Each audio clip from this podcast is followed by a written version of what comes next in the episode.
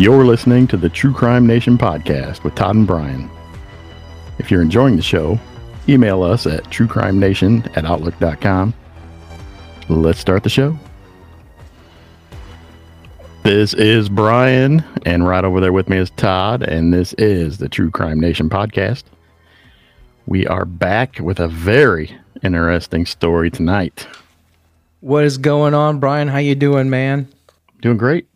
It's good to be back. I'm ready uh, to get a good story behind us here, get some more uh, mystery and uh, murder and whatever out there here, see what's happening. So, Yeah, this is a good one. This is from uh, 1945. what do we got? Yeah, what is the story today? What are we talking This about? This is the case of the missing Sodder children okay. in Fayetteville, West Virginia. Um, the the story goes. I mean, it's it's real. It actually happened. The Sodders had ten kids. Well, let's just start. We'll start. We'll start from the beginning.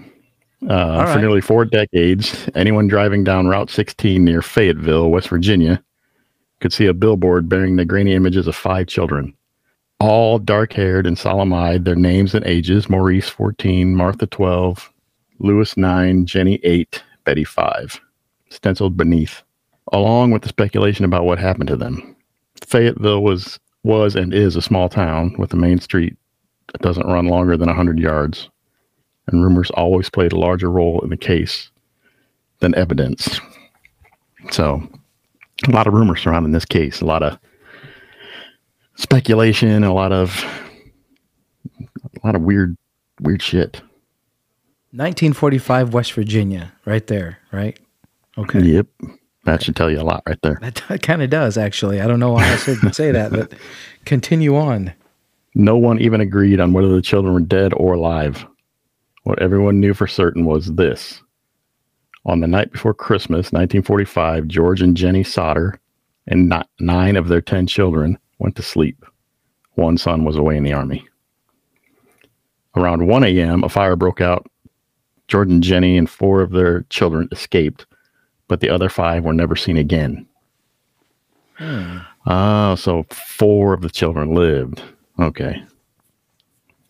Well, be five with the one away in the army, right? Right. Yeah. Well, four that were in the house. You're right. Four of the nine that were in the house.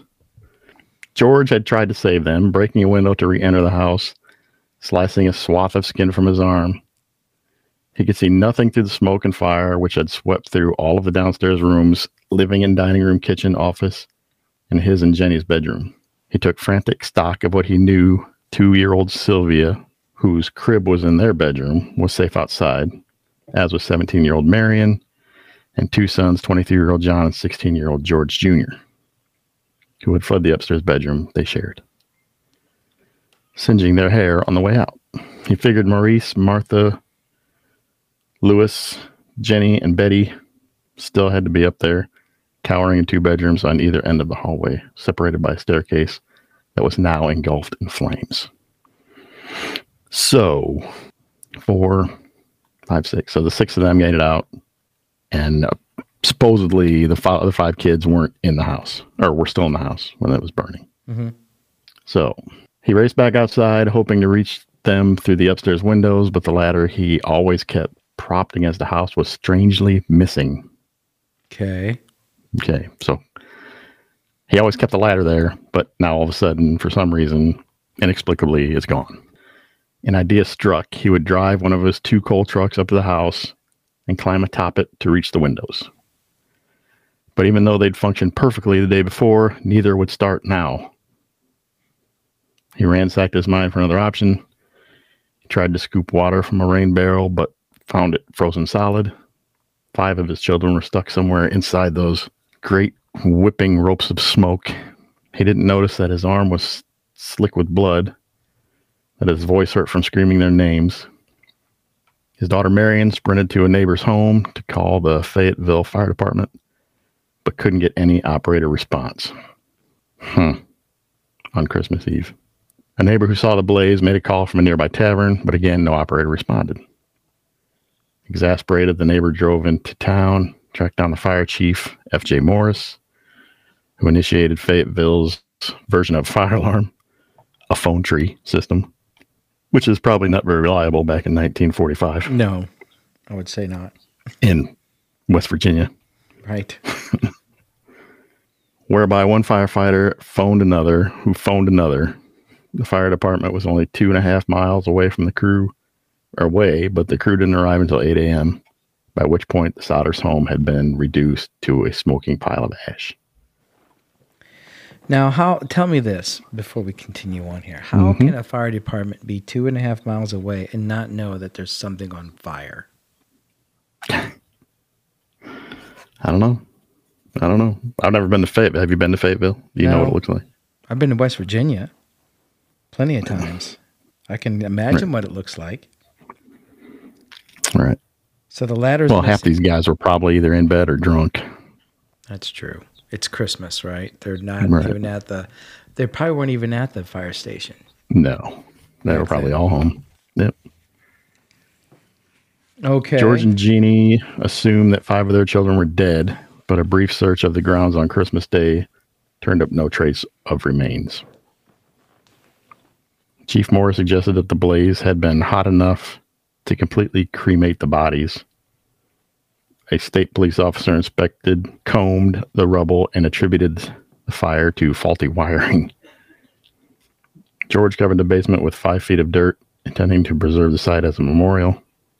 The coroner's office issued five death certificates just before the new year, attributing the cause to causes to fire or suffocation from smoke. Okay. So they didn't find any remains. You think a house fire can get hot enough to completely incinerate teeth and everything?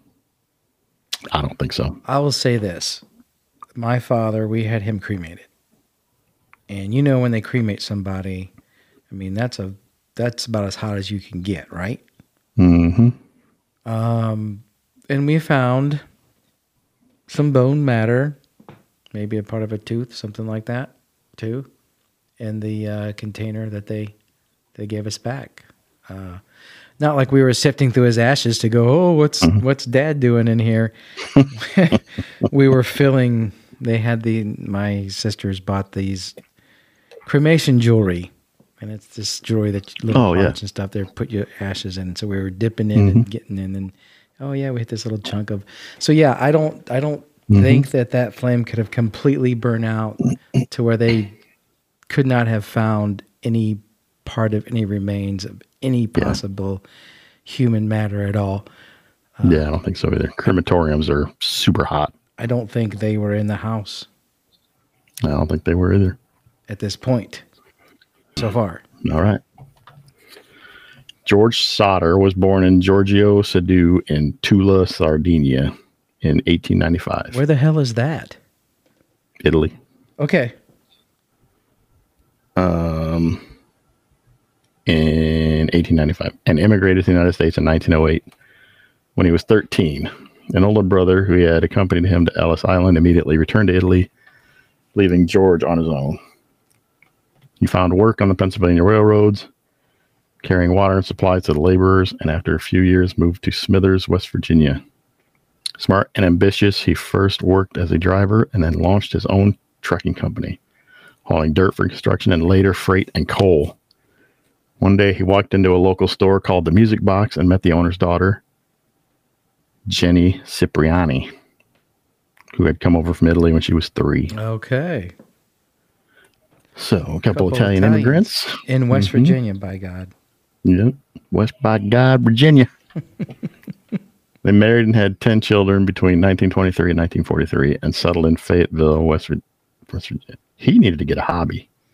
No shit. she was pregnant all the time. Man, you ain't kidding. You think she was barefoot too? In West Virginia, yes. Okay. Apologize to any West Virginia listeners. We know it's not really Right. that way anymore. Right. No, we love West Virginia. It's a beautiful state. Yeah. And settled in Fayetteville, West Virginia, an Appalachian. Appalachian? Is it Appalachian or I Appalachian? say Appalachian. Some people say Appalachian. I say Appalachian. an Appalachian town with a small but active Italian immigrant community. The Sodders were said one country The Sodders were, said one country magistrate, one of the most respected middle class families around. George held strong opinions about everything from business to current events and politics, but was, for some reason, reticent to talk about his youth. He never explained what had happened back in Italy to make him want to leave. The Sodders planted flowers across the space where their house had stood and began to stitch together a series of odd moments leading up to the fire. Hmm. All right, this is where it gets. Okay. This is where it gets kind of kind of weird. All right. There was a stranger who appeared at the home a few months earlier, back in the fall, asking about hauling work. He meandered to the back of the house, pointed to two separate fuse boxes, and said, This is going to cause a fire someday. Strange, George thought, especially since he had just had the wiring checked by the local power company, which pronounced it in fine condition. Around the same time, another man tried to sell the family life insurance and became irate when George declined. Your goddamn house is going to go up in smoke, he warned, and your children are going to be destroyed. You're going to be paid for the dirty remarks you have been making about Mussolini. Hmm. All right. All right. George was indeed outspoken about his dislike for the Italian dictator, occasionally engaging in heated arguments with other members of Fayetteville's Italian community. And at the time, didn't take the man's threat seriously. The older Sodder sons also called something, also recalled something peculiar. Just before Christmas, they noticed a man parking along U.S. Highway 21 intently watching the younger kids as they came home from school. Hmm. Whoever this dude, these guys are. Did give away. Around 12:30 Christmas morning, after the children had opened a few presents and everyone had gone to sleep, the shrill ring of the telephone broke the quiet. Jenny rushed to answer it. An unfamiliar female voice asked for an unfamiliar name. There was raucous laughter and glasses clinking in the background. Jenny said, You have the wrong number, and hung up. Tiptoeing back to bed, she noticed that all the downstairs lights were still on and the curtains open. The front door was unlocked. She saw Marion asleep on the sofa in the living room and assumed that the other kids were upstairs in bed. She turned out the lights, closed the curtains, locked the door, and returned to her room. She had just begun to doze when she heard one sharp, loud bang on the roof and then a rolling noise. An hour later, she was roused once again, this time by heavy smoke curling into her room. A bang and a What do you rolling think that? noise. What do you think that bang was on the roof? Think that was a firebomb? A Molotov cocktail. Mm-hmm.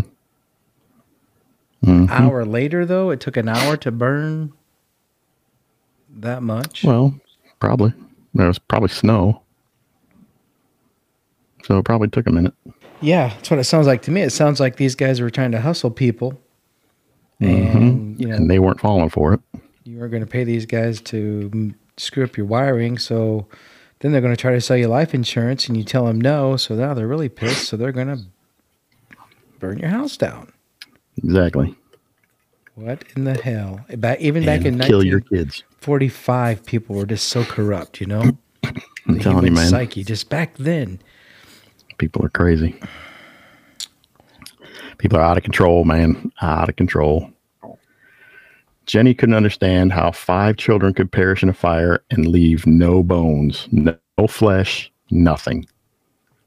She conducted a private experiment, burning animal bones, chicken bones, beef joints, pork chop bones to see if the fire consumed them.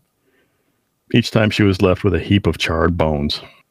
She knew that remnants of various household appliances had been found in the burned out basement, still identifiable. An employee at the crematorium informed her that bones remain after bodies are burned for two hours at 2000 degrees. See, that's what we were just talking about. Mm-hmm. Their house was destroyed in 45 minutes. There you go. And I'm sure it didn't get anywhere near crematorium hot. I mean, house fires get hot, don't get me wrong, but Well, think about this. crematorium hot? I don't think so. Think about this. Maybe it could happen. Maybe, maybe, maybe, maybe it could happen on one one body. One. Maybe. hmm Not five. If it's in the right spot. Not five. Right. Not five. No way. Exactly. Exactly. They weren't in the house. The question is, where were they? right. And why weren't they there? Mm-hmm. Where'd they go and who took them? The collection of odd moments grew. A telephone repairman told the Sodders that their lines appeared to have been cut, not burned. They realized that if the fire had been electrical, the result of faulty wiring, as the official report had stated, then the power would have been dead. So, how to explain the lighted downstairs rooms? A witness came forward claiming he saw a man at the fire scene taking a block and tackle used for removing car engines. Could he be the reason George's trucks refused to start? Maybe. Hmm. One day, while the family was visiting the site, Sylvia found a hard rubber object in the yard. Jenny recalled hearing the hard thud on the roof, the rolling sound. George concluded it was a napalm pineapple bomb of the type used in warfare. Uh, okay. Would that have started the fire? Napalm, if it was on fire. Interesting. Yep. They had those back in 1945. I guess they did. Oh, yeah. World War II. Mm-hmm. Yep. Then came the reports of sightings. A woman claimed to have seen the missing children peering from a passing car while the fire was in progress. A woman operating a tour stop between Fayetteville and Charleston, some 50 miles west, said she saw the children the morning after the fire. I served them breakfast, she told police. There was a car with Florida license plates at the Tourist Court 2. A woman at Charleston Hotel saw the children's photos in a newspaper and said she had seen four of the five a week after the fire. The children were accompanied by two women and two men, all of Italian extraction. She said in a statement, I do not remember the exact date. However, the entire party did register at the hotel and stayed in a large room with several beds. They registered about midnight. I tried to talk to the children in a friendly manner, but the men appeared hostile and refused to allow me to talk to these children. One of the men looked at me in a hostile manner. He turned around and began talking rapidly in Italian. Immediately, the whole party stopped talking to me. I sensed that I was being frozen out, so I said nothing more. They left early the next morning. So there you go. Were those the kids? Um, probably. Mm-hmm. I'm just trying to gather why this uh, did this Italian community there in Fayetteville have it so much against these guys they're going to steal half of their kids and then burn their house down? I mean, does it really get that serious? Are these guys like mobsters there, or what's going on here? Right. See, that's what I was thinking too. Um, some kind of mafia connection of something, some sort. I'm not trying to stereotype anybody, but it's No. 1940s West Virginia. Yeah, and you wouldn't think it would be in West Virginia, but I guess Mm, They were everywhere. yeah. The long arm of the mafia. In 1947, George and Jenny sent a letter about the case to the Federal Bureau of Investigation and received a reply from J. Edgar Hoover. Oh, Although I would like to be of service, the matter related appears to be a, of local character and does not come within the investigative jurisdiction of this bureau. Hmm. Hoover's agents said they would assist if they could, if they could get permission from the local authorities, but Fayetteville police and fire departments declined the offer. interesting. You know, we had other other stories about other different kind of police officers, police departments not cooperating with each other Yeah, back in the day. yeah. They don't want people stepping in on their turf, Right. Which is Sure. ridiculous. show them how to do their job. Hmm You know, Yeah. It's ridiculous. or they were tied in with this mafia. This is also the problem we're having now in Oregon. I mean, oh, Idaho. I don't mean to change the subject, but that's the problem we're having right now in Idaho. The local police department are idiots. yeah. Oh, with the stabbing. Yeah, we got to do a show on that Mhm. one. Yeah, we got to do one about that too. But I I digest.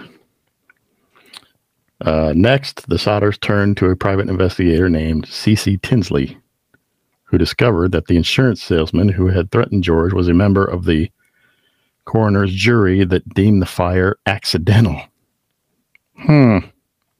Boy, this just gets more and more Yeah. twisted, doesn't it? He also heard a curious story from a Fayetteville minister about F.J. Morris, the fire chief.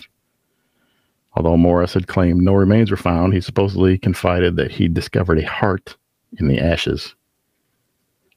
He hid it inside a dynamite box and buried it at the scene. A heart. Yeah, I don't believe that either. I don't either. He made that up. Mm-hmm. Why would you? I found a heart. It was still beating. Yeah, I don't, mm-mm. no, I don't think that would. There would be more than a heart laying there. Oh, wait. yeah. Tinsley persuaded Morris to show them the spot. Together, they dug up the box and took it straight to a local funeral director who poked and prodded the heart and concluded it was beef liver, untouched by the fire. Soon afterward, the Sodders heard rumors that the fire chief had told others that the contents of the box had not been found in the fire at all. He had buried the beef liver in the rubble in the hope that finding any remains would placate the family enough to stop the investigation. Wow. Yeah. Ah, fuck. We found their we found their remains. Uh, just forget about your dead kids. It's true. They they they died in the fire. Here's here's their heart. Yeah. Look, it's a heart. Yeah, there's definitely some weird cover up going on with this stuff. This this wasn't just. I think there was a lot more people involved in this than uh, Oh yeah. This. hmm a few. There's a lot of cover up and shit going on. Maybe even the police department. I'm sure. That's what it sounds like. What did these Sodder people do to piss everybody off so much? Uh. George was very outspoken when it came to politics and stuff, so maybe he rubbed the wrong people the wrong way. You know, be. could happen back. It could happen now. Could, Could happen back then for sure. Could have been threatening the whole establishment of the Italian mafia in Fayetteville, West Yeah. Virginia. Very well could have been. hmm Interesting. Over the next few years, the tips and leads continued to come. George saw a newspaper photo of school children in New York City, and when convinced that one of them was his daughter Betty, he drove to Manhattan in search of the child, but her parents refused to speak to him. In August 1949, the Sodders decided to mount a new search at the fire scene and brought in Washington, D.C. pathologist named Oscar B. Hunter. Good the excavation was thorough, Sorry. Good old Oscar. Oscar Mayer. Oscar Hunter. Oscar B. Hunter, a pathologist. That's, hmm. sorry. That's funny. It is funny. The excavation was thorough, uncovering several small objects, damaged coins, a partly burned dictionary, and several shards of vertebrae. Hunter sent the bones to the Smithsonian Institute, which issued the following report. The human bones consistent of four lumbar vertebrae belonging to one individual. Since the transverse processes are fused, the age of the individual at death should have been 16 or 17 years. The top limit of age should be about 22 since the centra, which normally fuse at 23, are still unfused. On this basis, the bone showed greater skeletal maturation than one would expect for a 14 year old boy, the oldest missing Sodder child. It is, however, possible, although not probable, for a 14 and a half years old to show 16 to 17 maturation. The vertebrae showed no evidence that they had been exposed to fire, the report said. And it is very strange that no other bones were found in the allegedly careful evacuation of the basement of the house. Noting that the house reportedly turned, or noting that the house reportedly burned for only about half an hour or so, it said that one would expect to find the full skeletons of the five children rather than only four vertebrae. Yeah, exactly. The bones, they reported, the bones the report concluded were most likely the supply of dirt George used to fill in the basement to create the memorial for his children. I think some So there would have been bones already in the dirt. I think someone could have planted them there. At this point, they could have been planted there. So I'm not Yeah. even biting on that one. Period. Um, there's already been, you know, um, contamination of the crime scene at that point. So anything found Yep. at that point, I, I couldn't base on. Yeah, you can't. Yep, you couldn't. That it would never be admissible in the court of law anyway. What else did it say there that they found? Um, bunch of stuff. What was it? Uh, couple other things. You're going to find skeletal remains. damaged coins, partly in dictionary, and several shards of earth. Um, you're going to find you're going to find more than just yeah. Mm-hmm. Exactly. I don't know that I bite on the fact that it says that they were in the supply of dirt he used to fill in the basement. That's kind of creepy in itself. If they were human, yeah. Especially if they're human bones. Uh, Where'd you get the dirt? That's why I go back to saying maybe it was planted there anyway. So I still don't think it was any of the kids, is what I'm saying. Yeah, no, no, it definitely wasn't.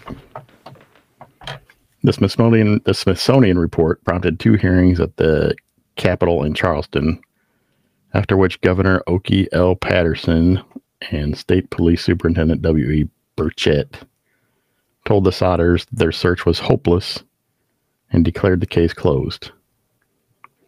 Undeterred, George and Jenny erected the billboard along Route 16 and passed out flyers offering a $5,000 reward for information leading to the recovery of their children. He soon increased the amounts to 10,000.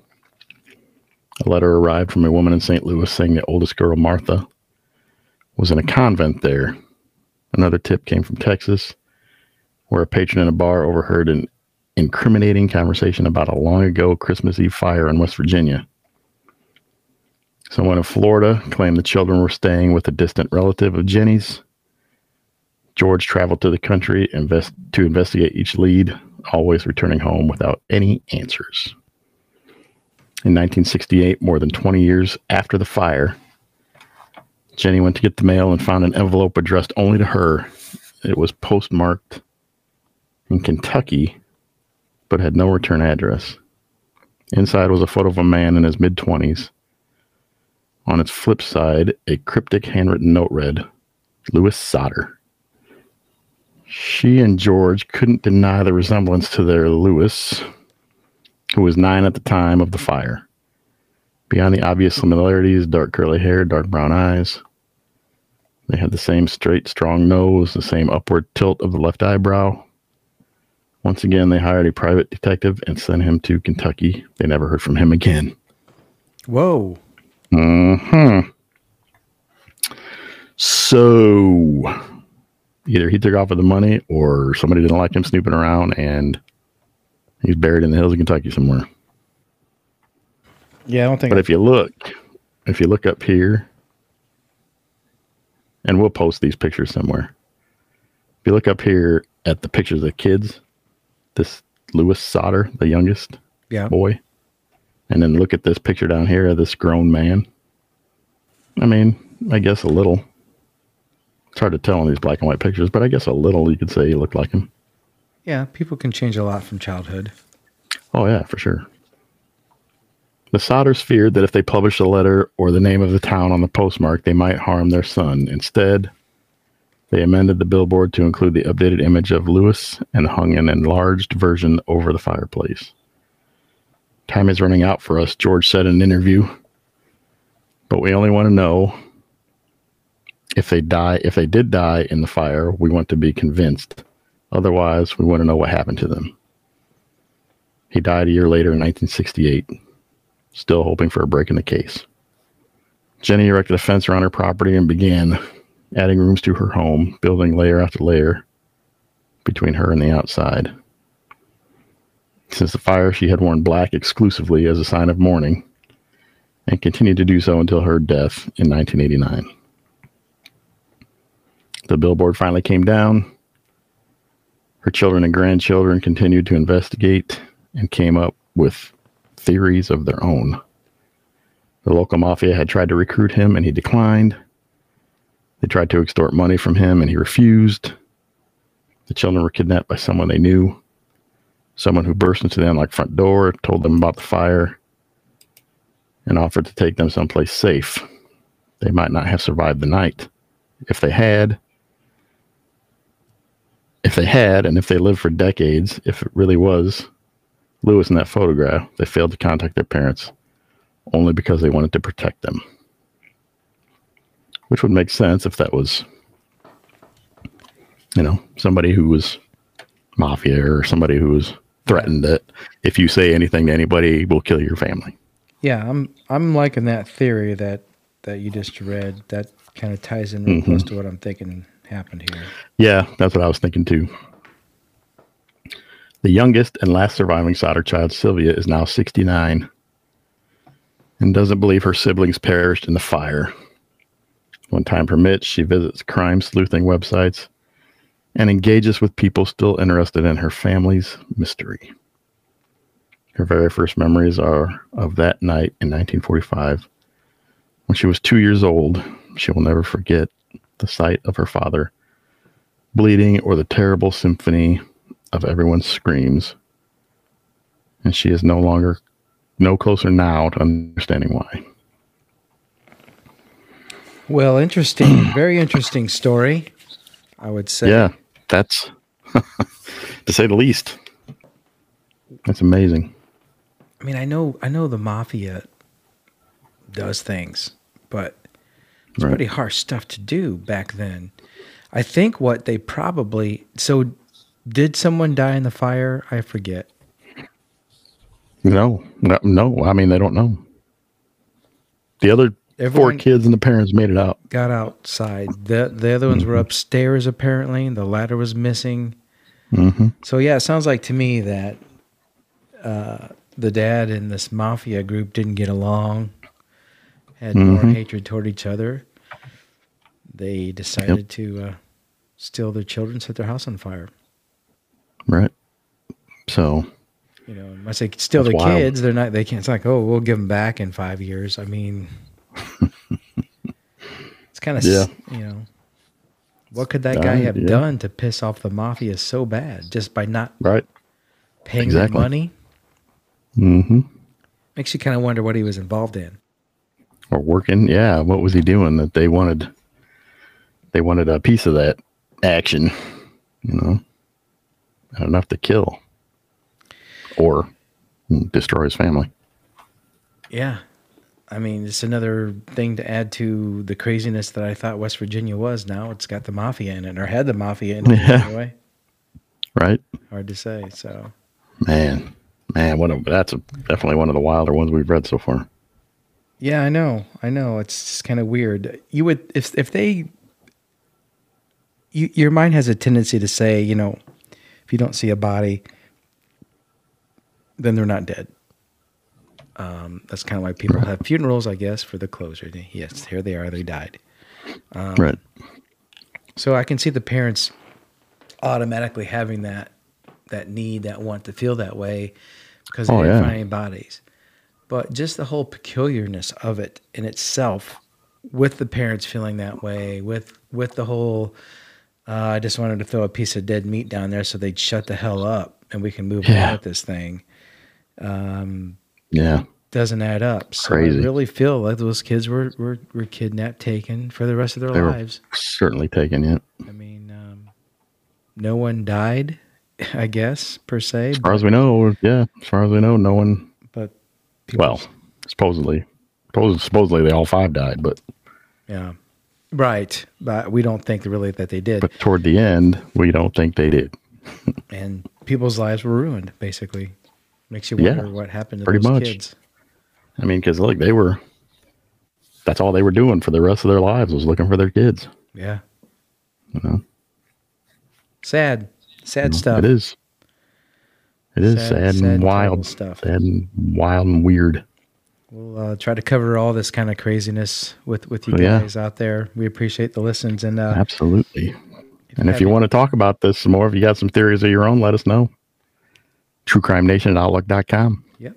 Shoot us an email and tell us what's going on and uh, let us know what you like to hear. We can do some other stories uh, uh, per request as Right. well. And we're on Instagram too at true underscore crime nation. Yes, right on. And uh, I just got our Twitter account up Awesome. too. So check us out there, We're True on Crime Facebook. Nation. We're on Facebook too, right? Got us Yep, on, we're on Facebook. Facebook too. Yep, Come join our group page. So that's right. Got friends that like to listen to the crime podcast, get that out there. Shoot us out there, True Crime Nation. Let them know we're Yeah. here. And uh, Absolutely. Help us out. yeah, Go give us a rate, fo- follow, like, Definitely. all the all the good stuff. Definitely. Brian, thanks for hanging out with me again, man. Oh, man, always fun. Always learning new stuff. Had a good time. And uh, listeners, thanks for listening. And everyone, remember Monsters are real.